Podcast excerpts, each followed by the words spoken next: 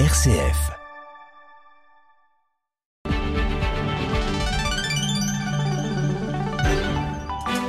18h10 et vous êtes bien sur RCF.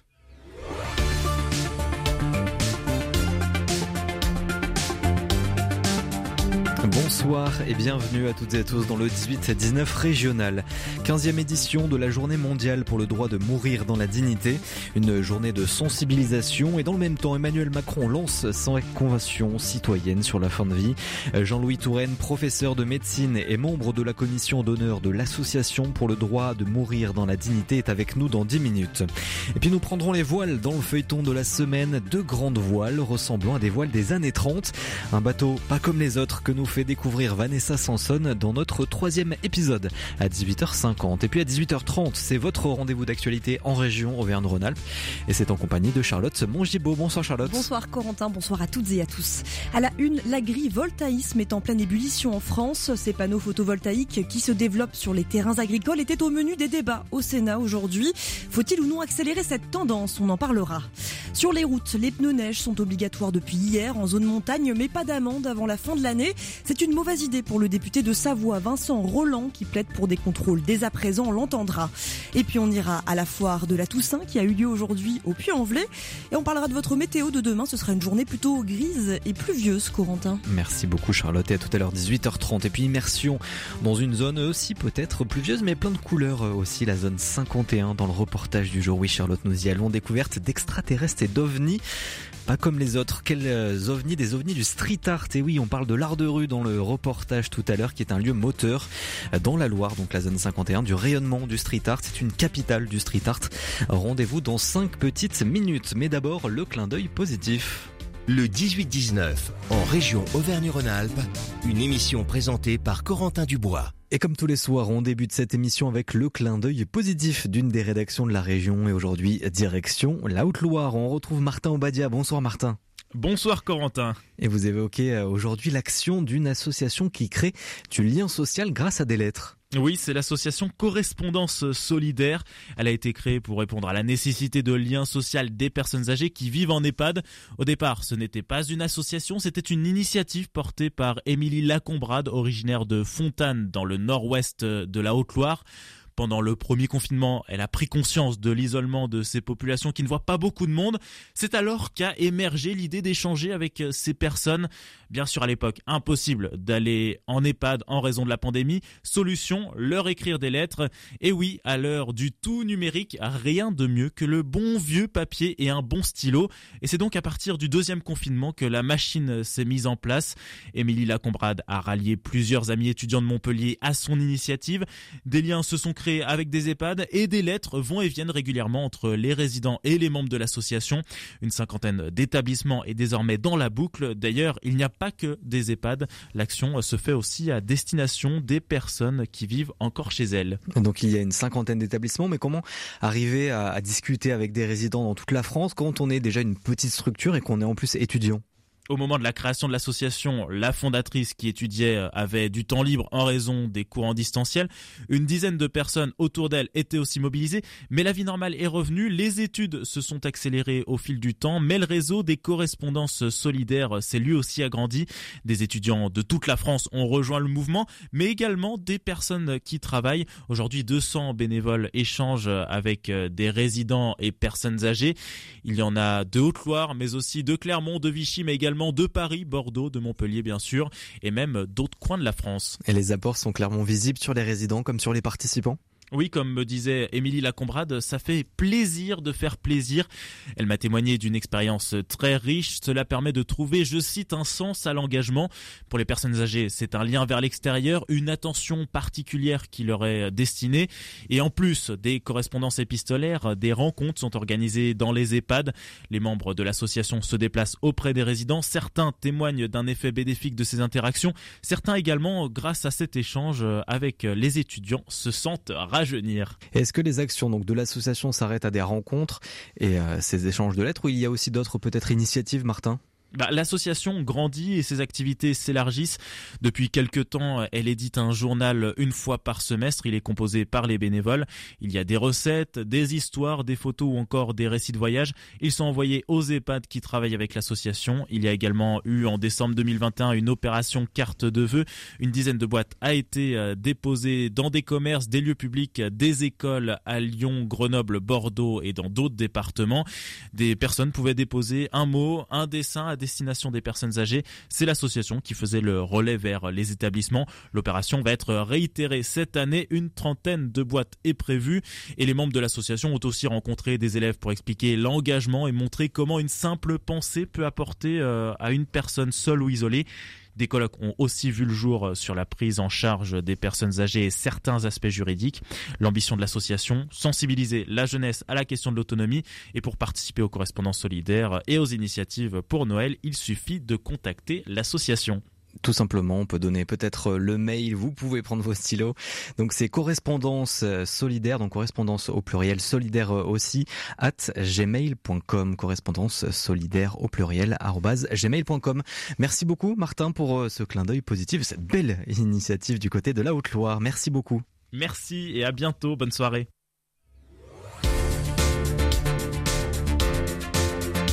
Le 18-19, en région Auvergne-Rhône-Alpes, le reportage du jour. Et nous partons dans la Loire à Roche-la-Molière, commune considérée comme la capitale du street art, l'art de rue hein, dans le département et c'est en grande partie grâce à une personne, Fernando Davila. Il a créé la zone 51, un lieu moteur du rayonnement du street art où se mêlent projets artistiques et développement de matières innovantes. Lucas Laubert de RCF Saint-Etienne l'a rencontré.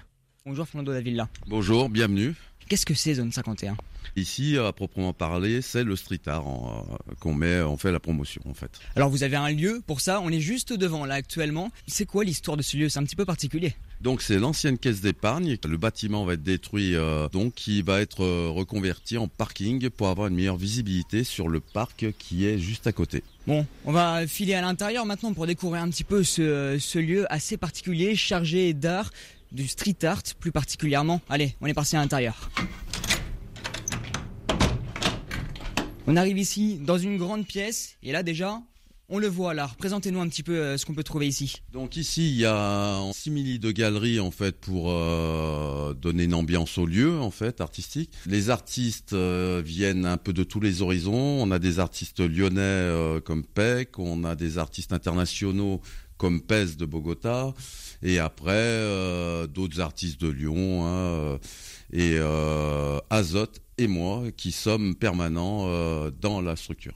Donc le public peut venir comme il veut ici pour visiter, pour acheter. Le but c'est pas vraiment d'acheter parce qu'on a très peu d'œuvres à, acheter. On en a mis un peu parce qu'on a une grosse demande.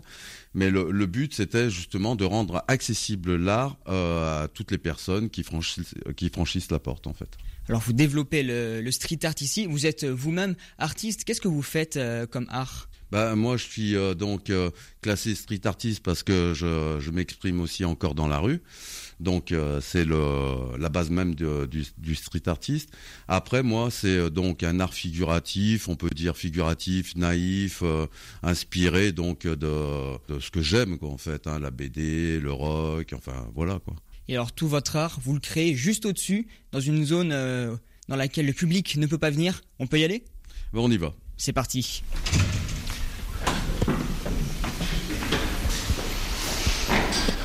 Alors nous voici à présent à l'étage, là où se trouvent les ateliers. Vous n'êtes pas le seul ici, hein donc euh, en permanent, il y a Azote et moi, voilà, et après on reçoit des artistes en résidence. Alors qu'est-ce que vous faites au quotidien ici? Vous êtes bien plus souvent à l'étage qu'en bas. Oui, donc ici c'est la base, le cœur du, euh, du projet, c'est un lieu d'expérimentation sur des euh, nouvelles matières en fait, tel le support X et d'autres. On peut aller la voir cette matière? Alors c'est quoi ce support Il s'appelle support X, c'est ça? Donc Support X, c'est moi qui ai donné le nom parce que je suis euh, donc co inventeur de la matière avec euh, la société médiagraphique. Le but du support X, en fait, c'est une matière tissée, donc avec une induction végétale et sans PVC. Donc on est dans les normes euh, écolo. C'était une réelle volonté. Oui, voilà, oui. On veut que la, matière est à 100% recyclable. Maintenant, ce qu'on teste, c'est les nouvelles peintures pour que justement, elle s'apprête bien son support et qu'elle soit elle aussi écologique, quoi, en fait. Alors ce support X qui va servir aux street artistes Ce support, en fait, euh, l'avantage, c'est qu'on peut le placer sur euh, les murs, sur n'importe quel support métal, euh, verre et tout, mais il n'altère pas le support. C'est le but, en fait, c'est de que les gens puissent s'exprimer sans dégrader. Et c'est le gros problème du, euh, du street art, c'est que des moments, bah, ça dégrade quoi. En fait, c'est du vandalisme quoi. Donc concrètement, euh, l'artiste va avoir euh, ses petites feuilles à 4 voire en plus grand format de support X. Il va aller dans la rue et au lieu de dessiner sur les murs, de s'exprimer sur les murs, il va coller ce support sur les murs pour en faire sa nouvelle façon d'expression, c'est ça? Ouais, il va il va servir de ce support en fait pour euh, pour s'exprimer sans vandaliser et surtout sans prendre euh, de prunes quoi en fait parce que quand un street artiste se fait attraper, bon après euh, il y, a aussi des raisons hein, les amendes sont quand même énormes voire ça peut aller jusqu'au au domaine pénal quoi en fait hein, et procès. Donc en fait le, le but du support X c'est de limiter la vandalisation sans limiter l'expression et c'était surtout ça, c'était trouver une solution justement pour que les artistes puissent continuer à s'exprimer sans euh, être pénalisés. Quoi. Non seulement ça ne dégrade pas, mais en plus c'est un support qui dure dans le temps. Donc c'est un support qui est tissé, donc qui, qui résiste euh, à tout. On a essayé tous les, euh, les médiums dessus, ça veut dire les sprays, peinture acrylique, peinture à l'huile, aérographe, tout prend sur le support X, il accepte tous les vernis. Donc euh, c'est vraiment une matière euh, innovante. Et euh, maintenant, c'est vrai qu'on a une forte demande aussi parce que ça se découpe au ciseau, telle une feuille canson. Et on a beaucoup de, de chaînes donc de loisirs créatifs qui nous ont qui nous font des demandes. On a aussi donc des professionnels décorateurs, des architectes. Donc c'est une matière qui a un avenir prometteur. Hein. C'était un reportage de Lucas Laubert à retrouver sur rcf.fr. Le 18-19. L'invité. Les débats sur la fin de vie doivent reprendre avec le lancement d'une convention citoyenne sur le sujet de la fin de vie en décembre. Les évêques de France affirment de leur côté une nouvelle fois leur position dans un entretien aux Parisiens publié en fin de semaine dernière. Le président de la conférence des évêques de France, Éric de Moulin-Beaufort, se prononce pour une amélioration de la loi Claes-Leonetti plutôt qu'une nouvelle loi autorisant l'aide active à mourir. On va en parler ce soir avec notre invité aussi en raison de cette 15e journée mondiale pour le droit à mourir dans la dignité euh, ce mercredi. On en parle donc avec Jean-Louis Touraine, notre invité. Bonjour. Bonjour. Vous êtes euh, membre donc de la commission d'honneur de de l'ADMD. Vous êtes euh, également professeur de médecine, anciennement député à La République en Marche du Rhône. Peut-être définir dans un premier temps un petit peu les différents mots et différentes expressions qu'on peut retrouver dans l'actualité, euh, l'aide active à mourir, le suicide assisté l'euthanasie. Est-ce que vous pouvez nous éclairer sur votre définition, peut-être Jean-Louis Touraine? Oui, en France, on utilise plus volontiers active à mourir, euh, puisqu'on veut souligner euh, le fait que c'est euh, à la demande euh, répétée d'un malade qui est en fin de vie, qui a une maladie incurable, en impasse thérapeutique, et qui formule cette demande, et c'est sa, liberté de pouvoir demander une aide dans ce moment pénible lorsqu'il affronte une agonie très difficile. Ce qui le distingue de l'euthanasie qui peut être parfois appliquée aux animaux et aux humains aussi, euh, contre leur gré. Euh, vous savez bien que l'euthanasie euh, appliquée dans la Shoah par les nazis n'était évidemment pas avec l'approbation des, des, personnes euthanasiées. Mais ici, il s'agit d'un souhait exprimé par une personne, et ce dont il est question, c'est de, de, définir un droit additionnel, un droit des, malades en fin de vie, comme au XXe siècle on a défini le droit des, femmes à pouvoir disposer de leur corps, comme euh, en 2002, avec la loi Kouchner, on a défini le droit des malades, ben, on a oublié jusqu'à maintenant le droit des malades en fin de vie et pouvoir exprimer son point de vue, euh, avoir une liberté de choix, c'est évidemment quelque chose de tout à fait important. Alors maintenant, euh, quelle, est la définition du, du suicide assisté? Puisque j'ai défini l'aide active à mourir, qui qui est basé sur la demande du malade, qui est ainsi aidé. J'ai défini euh, l'euthanasie, qui est mort douce appliquée, quelle que soit la demande du malade.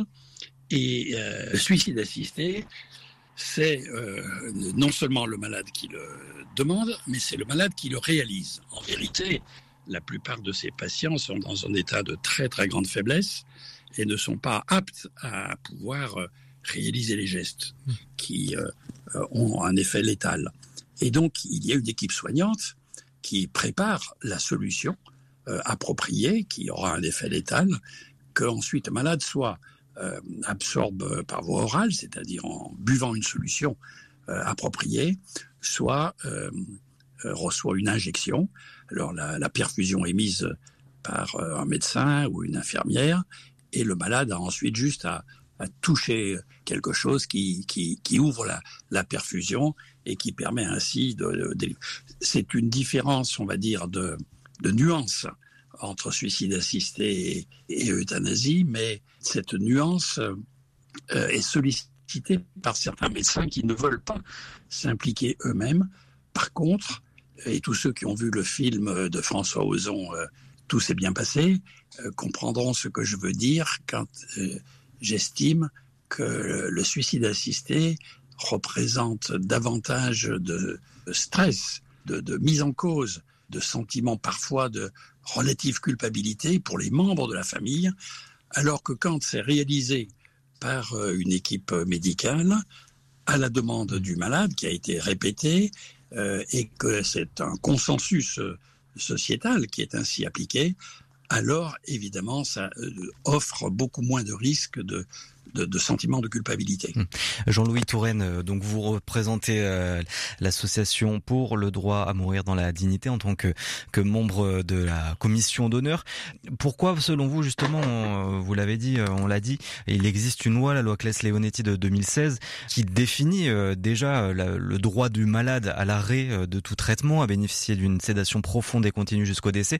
Pourquoi, selon vous, il faut aller plus loin? Et dans quelles conditions? Ça veut dire quoi aller plus loin? parce que l'expérience l'expérience a montré que ça correspondait, euh, la loi actuelle, à une solution appropriée à certains cas, mais pas à la majorité des cas.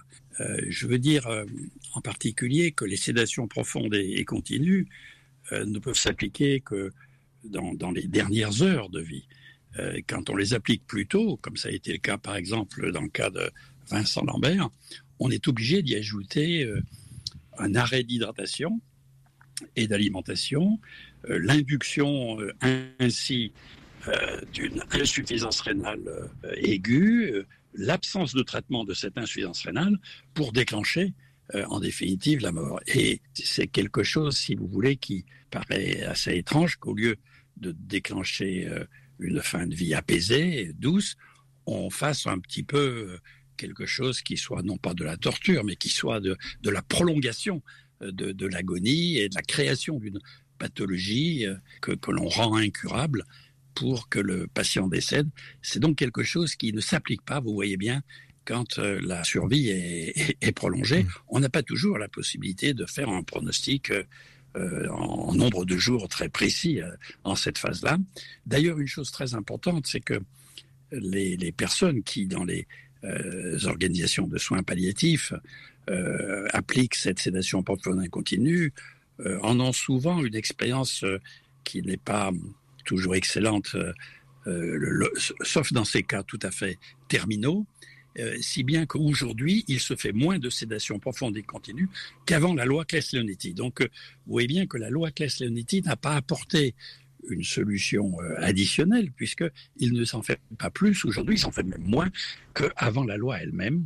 Je pense d'ailleurs que euh, Alain Claes, hein, qui est l'un des deux responsables de cette loi, a bien pris conscience de cette nécessité euh, de combler la lacune qui reste pour des malades qui euh, ont des souffrances qui ne sont pas apaisées par les traitements actuels, même les, antalgiques puissants, et qui demandent à pouvoir bénéficier d'une d'une aide active à mourir. Il y a d'ailleurs un livre intéressant qui a été écrit par une médecin euh, belge, euh, le docteur Corinne Van Ost. Euh, son livre s'appelle Médecin catholique, pourquoi je pratique l'euthanasie? Et elle dit bien dans son livre que les malades réclament très rarement la sédation profonde et continue, qui est possible en Belgique, mais qui demande plus souvent une aide active à mourir, qui est également possible en Belgique, parce que dans cette phase-là, soit ils veulent attendre la fin naturelle, soit ils veulent euh, une administration d'un produit létal qui, qui leur procure une mort douce après avoir euh, réuni toute leur famille et délivré les messages d'amour euh, appropriés. Ce qui est offert. On va continuer d'en parler, Jean-Louis Touraine. On va continuer d'en parler dans, dans, quelques instants. Jean-Louis Touraine, vous êtes membre, je le rappelle, de la commission d'honneur de l'ADMD, l'association pour le droit à mourir dans la dignité. Vous restez avec nous, on continue d'en parler juste après le journal régional. Et il est 18h30 et vous êtes bien sur RCF partout en Auvergne-Rhône-Alpes le journal nous est présenté par Charlotte Mongebo. Bonsoir Charlotte. Bonsoir Corentin, bonsoir à toutes et à tous. À la une, l'agrivoltaïsme en pleine ébullition en France. Ces panneaux photovoltaïques qui se développent sur les terrains agricoles étaient au menu des débats au Sénat aujourd'hui. Faut-il ou non accélérer cette tendance? On en parle dans un instant. Sur les routes, les pneus neige sont obligatoires depuis hier, mais pas d'amende avant la fin de l'année. C'est une mauvaise idée pour le député de Savoie, Vincent Roland l'entendra. Et puis on ira à la foire de la Toussaint, foire qui a eu lieu aujourd'hui, reportage au Puy-en-Velay et de votre météo, du vent et de la pluie demain.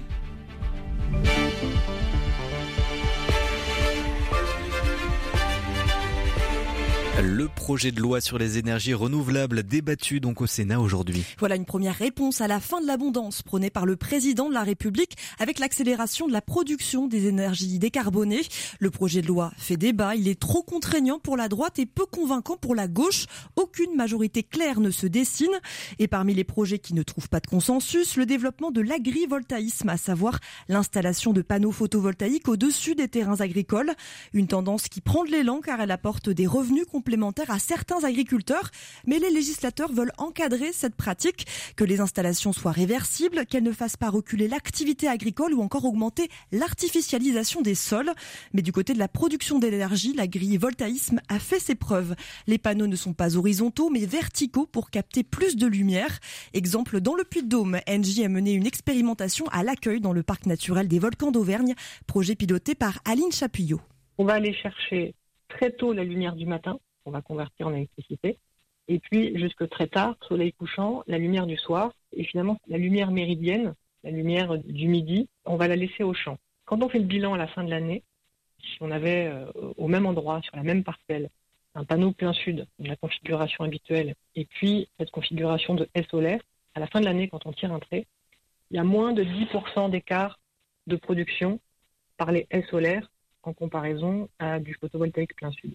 D'un point de vue performance de production électrique est euh, très intéressant parce qu'on a moins de 10% de différence par rapport à du, à du. Des propos recueillis par Stéphane Marcelot. L'homme qui a giflé le président de la République atteint l'Ermitage dans la Drôme en 2021 vient de voir sa peine confirmée par la Cour d'appel de Grenoble. Il a été condamné en première instance à 18 mois de prison, dont 4 fermes, 3 ans de privation de droit de vote et interdiction à vie d'exercer des fonctions publiques. Ce Dromois a déjà passé 3 mois en prison. Dans les raffineries de pétrole, celle de Normandie vient d'annoncer l'arrêt de la grève qui dure depuis fin septembre. Mais à Fézin, près de Lyon, les salariés font de la résistance car c'est la dernière raffinerie de France toujours bloquée. La CGT de Fézin appelle à une grève illimitée avant l'arrivée d'un médiateur de la République pour donc relancer les négociations salariales avec la direction de Total Energy. Sur les routes, depuis hier, les automobilistes en zone montagne doivent circuler avec des pneus neige. Mais il n'y a pas de sanction, pas avant la fin de l'année. Deux mois de tolérance accordés par le ministre des Transports, Clément Beaune. Une décision qui est incompréhensible pour le député Les Républicains de la Savoie, Vincent Roland. En 2018, l'ancien moniteur de ski avait milité pour une obligation des équipements spéciaux sur l'ensemble du territoire français. Il faudra euh, espérer qu'il n'y ait pas d'épisode des Jeux euh, important qui, euh, d'ici là, euh, bloque la circulation. L'échéance est sans cesse reculer. Ça pose question sur l'autorité de l'État. Qu'est-ce qui justifie plus de rendre les choses applicables réellement au 31 décembre plutôt qu'au 1er novembre, comme cela était prévu dès le départ. Hmm. J'avoue ne pas trop comprendre. Alors peut-être que dans la décision prise, il y a la question de l'approvisionnement en pneus pour l'hiver qui parfois semble poser des difficultés compte tenu qu'une partie de la fabrication euh, se faisait euh, en Russie, pays avec lequel effectivement euh, il y a des coupures en termes de, commerce et d'échange. Voilà, le député euh, de Savoie, Vincent Roland, Météo France annonce pour l'instant de la neige des 1300 mètres d'altitude à partir de vendredi. Et puis sur les routes toujours, les routes du retour des vacances de la Toussaint, Bison Futé, voie vert en Auvergne-Rhône-Alpes jusqu'à mardi prochain dans le sens des départs et des retours. Et pourtant, vous êtes nombreux à être partis en vacances, en particulier dans les gîtes de France, avec une moyenne de 60% d'occupation des lits, une très bonne saison donc. Dans le Beaujolais, c'est plus de 70% d'occupation des lits, une année 2022 qui est globalement historique, avec un besoin de nature, de proximité, qui n'a pas été freiné par l'inflation ou encore par les pénuries de carburant. Dominique Legrand, directrice de l'agence Gîte de France dans le Rhône et sur la métropole de Lyon. En fin de compte, avec euh, les confinements, euh, on a tous redécouvert euh, ce qu'il pouvait y avoir en proximité de chez nous. Hein. On était limité à 100 km, voire moins. Et se dire aussi, bah, il vaut mieux consommer en proximité, consommer des produits locaux aussi, mais aussi consommer de la location, d'hébergement. Et on peut trouver des très beaux hébergements bah, durant l'été aussi avec des piscines, mais l'hiver des belles maisons de caractère avec euh, des cheminées, euh, des grandes pièces pour se retrouver, parce que c'est vrai qu'on est dans un département périurbain, il y a beaucoup de personnes qui habitent euh, en appartement, donc c'est un moyen de se faire un break et bah voilà, de souffler, de se mettre au vert. il y a eu beaucoup de développement de circuits de randonnée. Tout ça, c'est une plus-value, voilà, pour inciter les gens à réserver et sortir de chez eux en n'ayant pas besoin de faire 4 heures de route. Les de France dans le Rhône et sur la métropole de Lyon. Et au début du mois de novembre, c'est la foire de la Toussaint au Puy-en-Velay. Une foire incontournable qui avait lieu aujourd'hui sur plusieurs places de la cité Ponote. La place Carnot, elle a le marché aux bestiaux, une tradition qui perdure pour faire de bonnes affaires. Nous y étions un reportage de Martin Obadia. Longue blouse noire sur le dos et bâton à la main, les négociants en bestiaux circulent au milieu des dizaines de vaches bien rangées. Ils observent, vont à la rencontre des clients. Julie est l'une d'entre eux. Elle vient de Montbrison. C'est une foire qui est euh, relativement intéressante parce qu'il y a du monde, il y a beaucoup d'agriculteurs. On a nos clients aussi également qui sont autour du puits. Donc voilà, c'est une rencontre euh, annuelle euh, intéressante. Et les clients prennent le temps d'observer comme Bernard, éleveur au Brignon. Il faut que je touche, il faut qu'elle me plaise à l'œil. Regarder les pattes, la forme, la future production qu'à faire. faut qu'on voit qu'elle va produire du lait. Quoi. Faut que je t'en vende 2 à 400, 3 à 500. Et après, je... tu me le tout à 400 c'est tout simple, non C'est sincère, non Tu peux pas me dire non ça Vous le voyez mieux que devant, non Elle va pas mieux que derrière, c'est 400, tu dis 2 à 4, 3 à 5, 2 à 6. Mais ça fait 5 de moyenne. Et après d'âpres négociations pour Christian. Affaire conclue. Ouais, qu'est-ce qui vous a plu là? J'étais petite avec des cornes, ça me convenait pour ce que je voulais faire. C'était pour faire des lots, donc elle convenait à, ce que je voulais. Les vaches présentées sont essentiellement des laitières. Les prix varient entre 300 et 2000 euros en fonction de l'âge et de la race. Et on peut faire de bonnes affaires selon Julie. On peut faire des bonnes affaires, euh, toujours. Ça fait toujours du plus pour nous comme pour eux. C'est surtout le matin que ça se fait. Après, à partir de 1 heure, euh, on peut dire que voilà, la journée est finie faut commencer à ranger. Et voilà. La marge de négociation est de 10%. Tous les animaux vendus sur la foire sont livrés dans la journée. Un reportage signé Martin Obadia. Une lyonnaise pourrait bien remporter demain le prix Goncourt. Le roman Vivre vite de Brigitte Giraud fait partie euh, des sélectionnés et fait figure d'outsider parmi les quatre livres finalistes de ce prix littéraire français prestigieux. Dans cet ouvrage qui est autobiographique, l'autrice remonte le fil du temps. Elle tente de trouver les raisons qui ont conduit à la mort de son mari. C'était lors d'un accident de moto à Lyon en juin 1999. Un livre étonnant pour le libraire Didier Covio de la librairie Passage à Lyon qui a reçu Brigitte Giraud début Elle part d'une histoire très personnelle, ça pourrait donner un livre très intime qui intéresserait peu de gens et en fait elle arrive à toucher énormément de lecteurs. C'est-à-dire c'est des choses ordinaires qu'on vit tous d'une manière différente parce qu'on a tous nos vies, mais d'un seul coup on se retrouve et puis effectivement, la, grande force et la très belle idée du livre, c'est sa structure, c'est-à-dire l'idée qu'elle a eue de cette litanie de si. il y a une vingtaine de chapitres qui commencent tous par si euh, j'avais fait ci, si j'avais pas fait ça, s'il n'avait pas fait ci, etc. Des choix de vie, des moments, des bascules, comme pour essayer de conjurer le sort et finalement ne pas y arriver, puisque ce sont des faits qui ont un 20 ans et qu'on sait, on connaît l'issue, la mort de son compagnon. Ça serait un prix mérité, d'autant qu'il permettrait, je pense, de réconcilier un certain nombre de lecteurs avec cette idée que la littérature française est trop souvent intimiste et nombriliste, ce que ce livre n'est pas, justement. Il est intime, mais il n'est pas centré sur soi. Et ça serait euh, une très belle chose que Brigitte soit récompensée pour un livre comme celui-ci. Ouais. Vivre vite de Brigitte Giraud est publié chez Flammarion. Le prix Goncourt sera annoncé demain aux alentours de 13h, traditionnellement depuis le restaurant Drouon à Paris. Le chef étoilé Marc Vera, connu pour son chapeau noir notamment et ses petites lunettes rondes, transmet son restaurant de Manigot en Haute-Savoie à sa fille. La Maison des Bois été fermée depuis trois ans au moment où Marc Vera avait rétrogradé de 3 à 2 étoiles dans le guide Michelin. Le chef français qui est mondialement connu avait reçu deux fois 20 sur 20 dans le guide Goemio, le score maximum. Il se prépare à ouvrir un nouveau restaurant près des pistes de la station de Megève, mi-décembre. Et c'est un pèlerinage pas comme les autres qui s'apprête à partir de Bourg-en-Bresse ce vendredi. Huit jours en Terre Sainte organisés pour des personnes en situation de précarité par le réseau Saint-Laurent. Le groupe du Sapel de Bourg-en-Bresse prépare ce voyage depuis un an. Isabelle Guin est membre du groupe.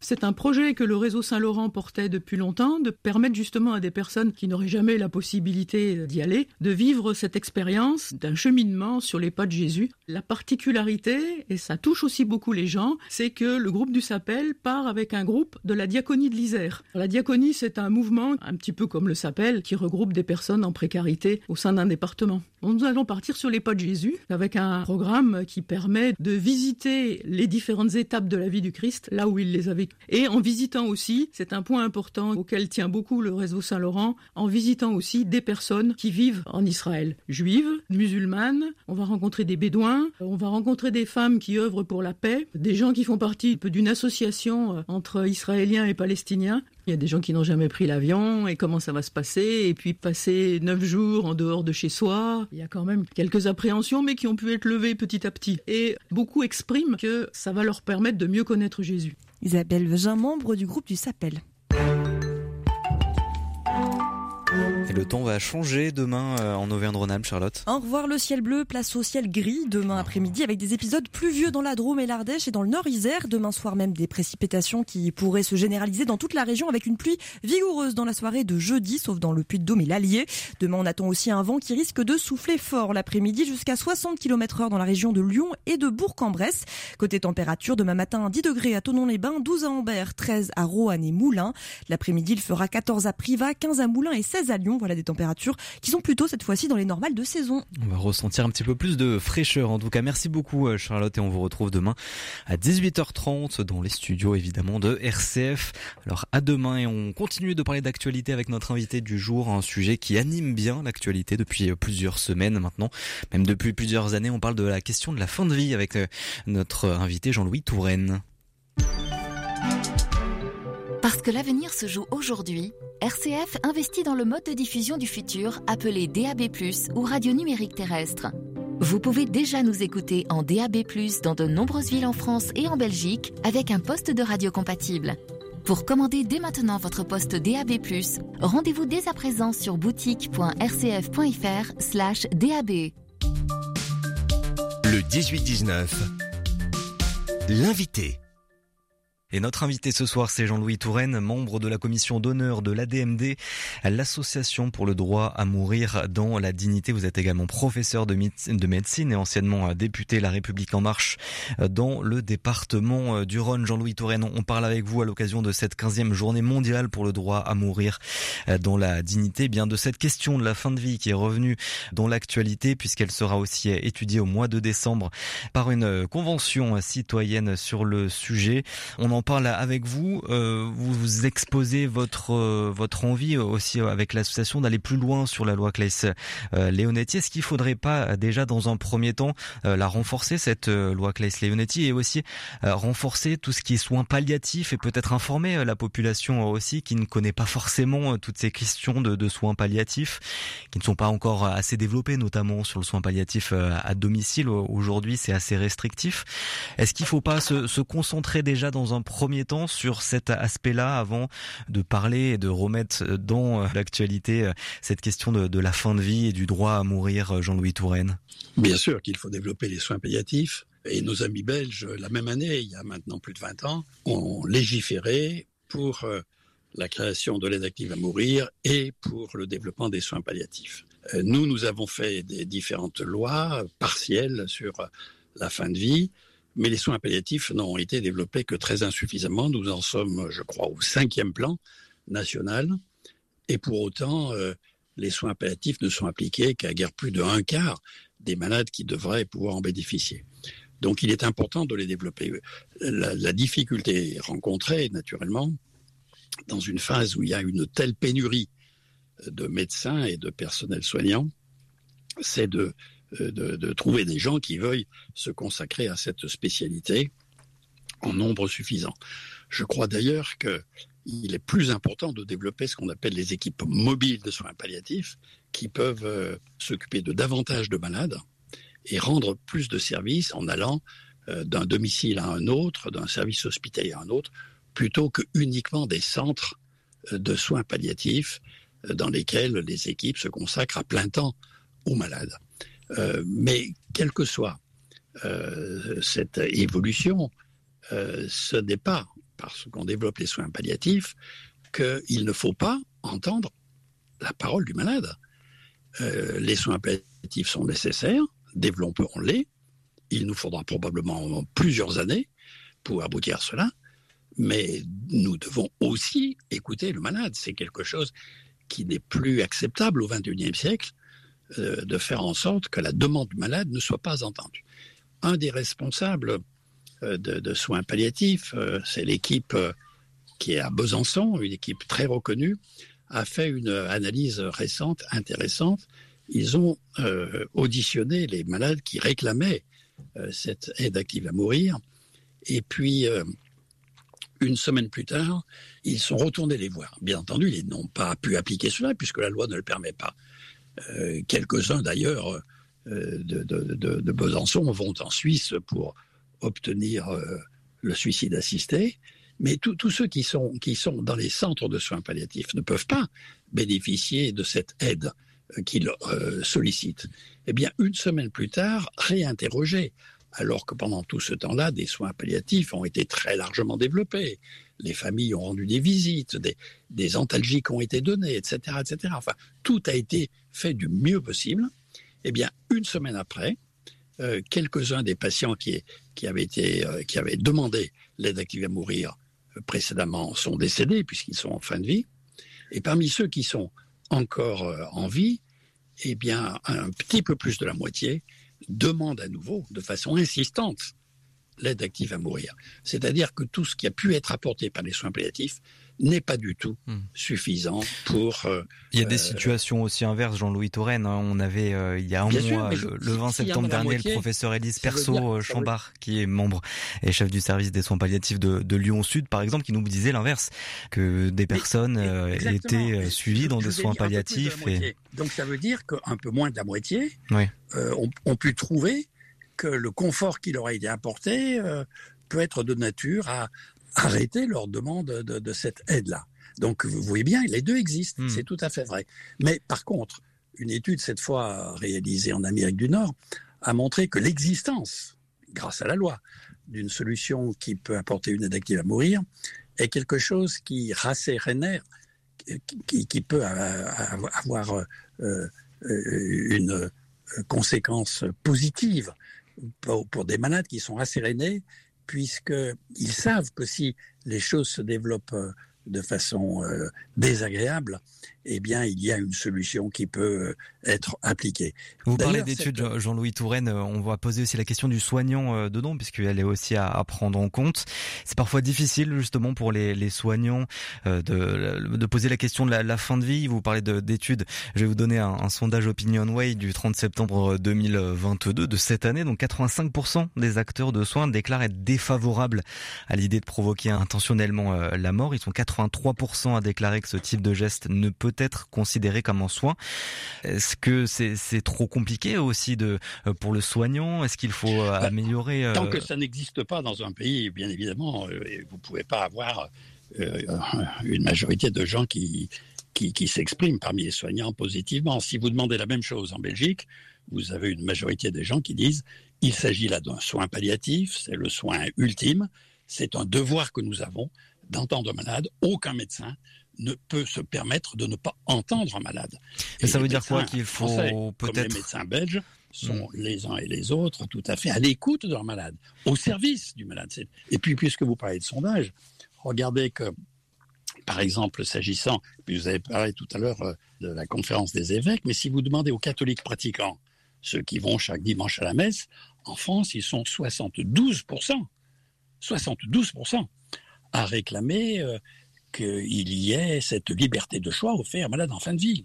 Donc, vous Mais est-ce que sur cette question des, soignants, Jean-Louis Touraine et, si vous demandez à la population générale, c'est à peu près 9 sur 10. Si vous demandez aux députés, donc c'est une. Est-ce qu'il faut créer peut-être un poste spécifique, Jean-Louis Touraine? Est-ce qu'il faut créer un poste spécifique de, soignants euh, pour euh, accompagner à, cette fin de vie? Est-ce qu'il faut créer des formations spécifiques euh, aussi? Il faut des formations, mais pour tous les médecins. Tous les médecins français, comme les infirmières sont très insuffisamment formées sur la fin de vie, sur les soins palliatifs, sur les aides à apporter aux malades. Et donc, ça doit faire partie du cursus de l'ensemble des soignants, parce que les, humains étant des, mortels, tout soignant doit être apte à apporter des soulagements, des délivrances euh, à, ces malades. Donc euh, oui, il faut qu'il y ait une formation qui soit beaucoup plus ample, euh, à l'instar de ce qui s'est fait dans d'autres pays. Et je pense que ensuite, les, différents médecins qui veulent euh, réaliser cela le font, ceux qui ne veulent pas ne le font pas. Vous savez, il en va de même pour l'IVG. Un certain nombre de médecins ne veulent pas pratiquer d'IVG et c'est leur droit euh, tout à fait légitime.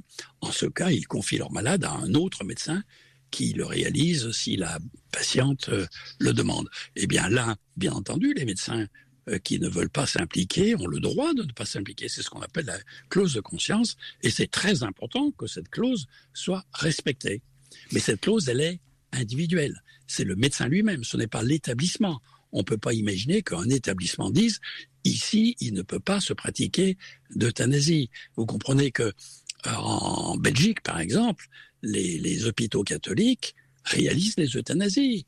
Et euh, dans ces hôpitaux, des médecins catholiques le font, D'autres médecins catholiques ne le font pas. Est-ce que la... liberté de la conscience individuelle Est-ce que la méthode aussi est la bonne voulue par le gouvernement, le fait de, trancher par une convention euh, citoyenne sur la fin de vie Est-ce que, euh, selon vous, c'était la meilleure méthode? Qu'importe la méthode, euh, nous avons procrastiné pendant quelques décennies. Je vous rappelle que cette question est avec nous depuis l'époque où le sénateur Caillavet, dans les années 70, avait déjà formulé euh, euh, ce besoin.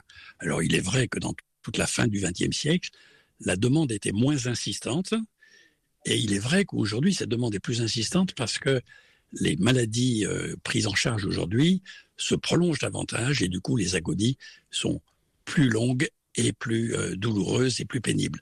Et donc la demande est d'autant plus insistante de la part des malades concernés. Alors que jusqu'au euh, milieu ou aux deux tiers du XXe siècle, euh, ces choses-là ne survenaient pas, puisque les malades dont nous parlons euh, dans le cadre de cette prochaine loi sont des malades qui, euh, il y a un siècle, seraient décédés beaucoup plus précocement. Merci beaucoup Jean-Louis Touraine d'avoir été avec nous, membre de la commission d'honneur de l'ADMD, l'association pour le droit à mourir dans la dignité. On invite aussi nos auditeurs à aller voir, euh, à retrouver notre interview en podcast aussi du 20 septembre avec le témoignage du professeur Élise Persaud-Chambard, aussi la vie opposée hein, pas à Jean-Louis Touraine, elle était chef du service des soins palliatifs de Lyon Sud et membre du conseil scientifique de la SFAP. Merci beaucoup Jean-Louis Touraine d'avoir été avec nous. Le 18-19, le feuilleton de la semaine. Un bateau pas comme les autres navigue depuis le mois d'août sur le lac d'Annecy, une barque à voile, reproduction à l'identique d'un ancien bateau de marchandises. Vanessa Sanson a embarqué avec son micro. Après la sortie du port et les explications historiques, on guette le vent sur l'Espérance 3.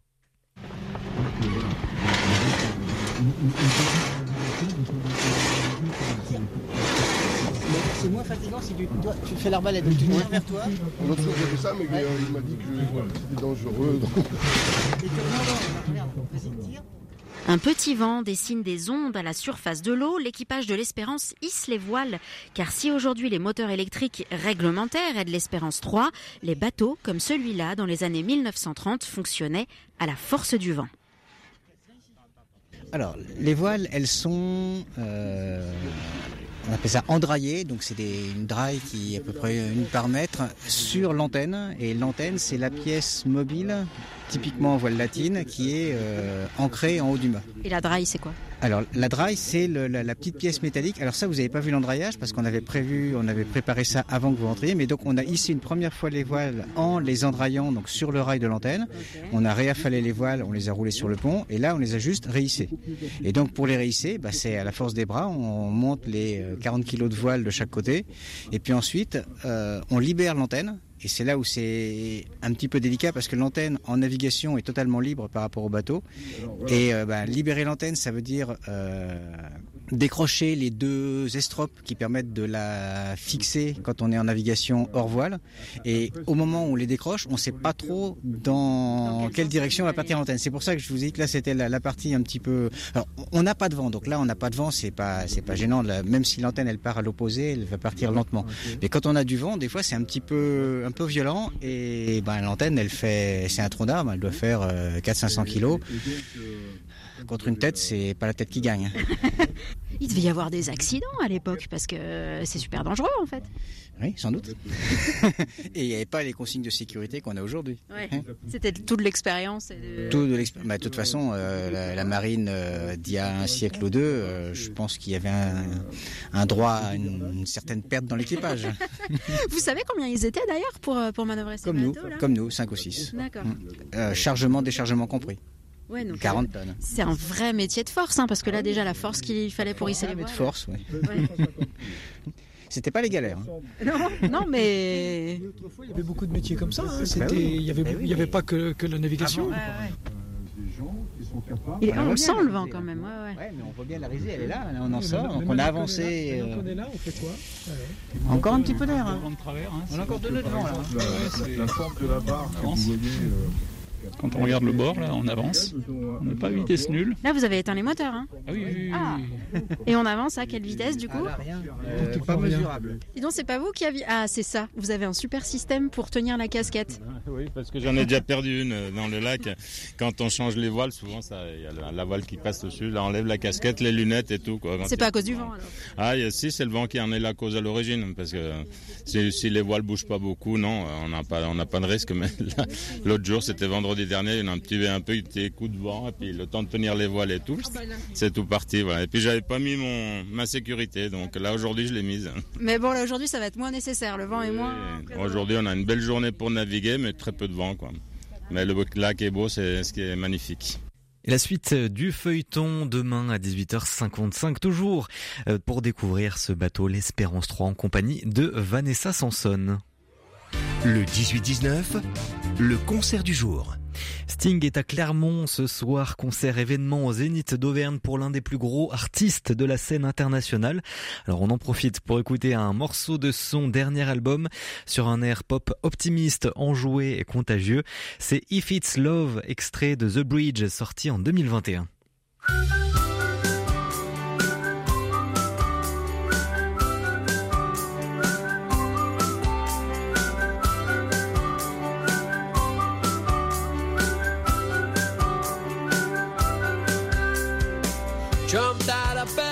Morning with a smile upon my face.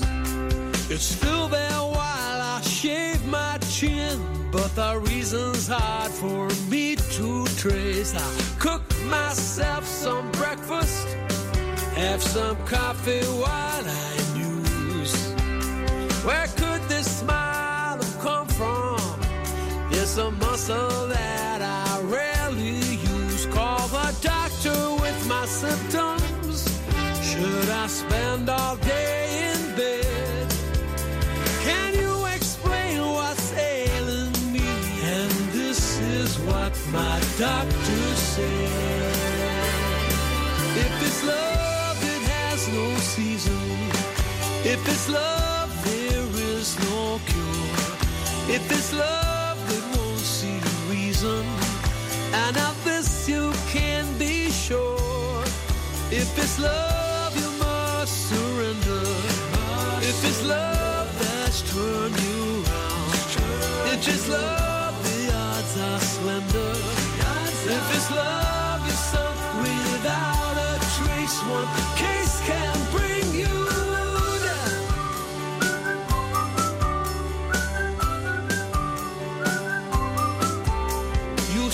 Qui enchaînera avec un concert à Bordeaux demain soir avant de rallier Saint-Etienne samedi prochain. C'est la fin du 18-19 régional. Merci à toutes et à tous de nous avoir suivis. Merci à toutes les équipes de RZF Auvergne-Rhône-Alpes d'avoir participé à cette émission. Merci à Bonolotte à la réalisation du 18-19. Tout de suite, le journal présenté par Margot Emmerich. Et nous, on se retrouve demain à 18h10. Très belle soirée à demain et prenez soin de vous.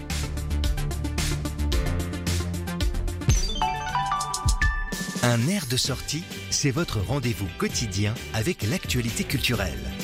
Bruno Fuma, accompagné de ses chroniqueurs, vous propose un tour d'horizon de ce qu'il faut voir, visiter et écouter. Un air de sortie, c'est du lundi au vendredi à 12h30 sur RCF.